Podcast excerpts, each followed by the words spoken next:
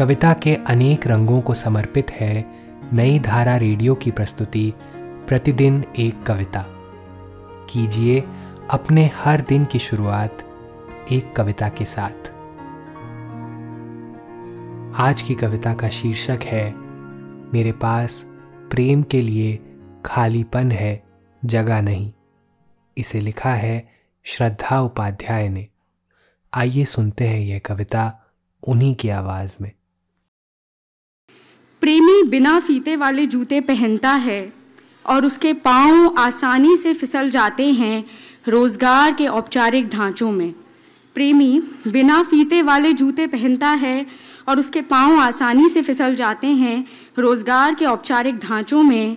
उसकी आस्तीन से लगा रहता है आस का बस्ता।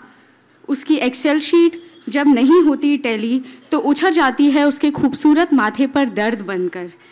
उसके पाँव एकदम साफ़ दिखते हैं मेरे ज़मीन की मार्बल पर। जिसे रोज़ घिसती है एक औरत अपनी नौकरी की ज़िम्मेदारी पूरी करने के लिए।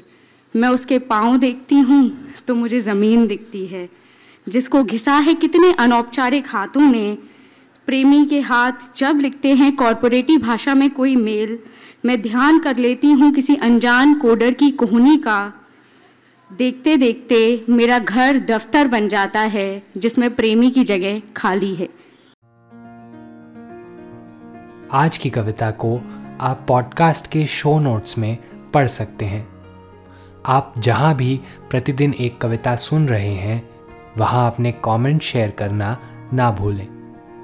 अगर आप चाहते हैं कि नई धारा रेडियो की यह प्रस्तुति हर सुबह आपके व्हाट्सएप पर आ जाए तो हमें इस नंबर पर मैसेज भेजें। Seven four two eight seven seven five three seven six कल एक और कविता के साथ फिर मिलेंगे।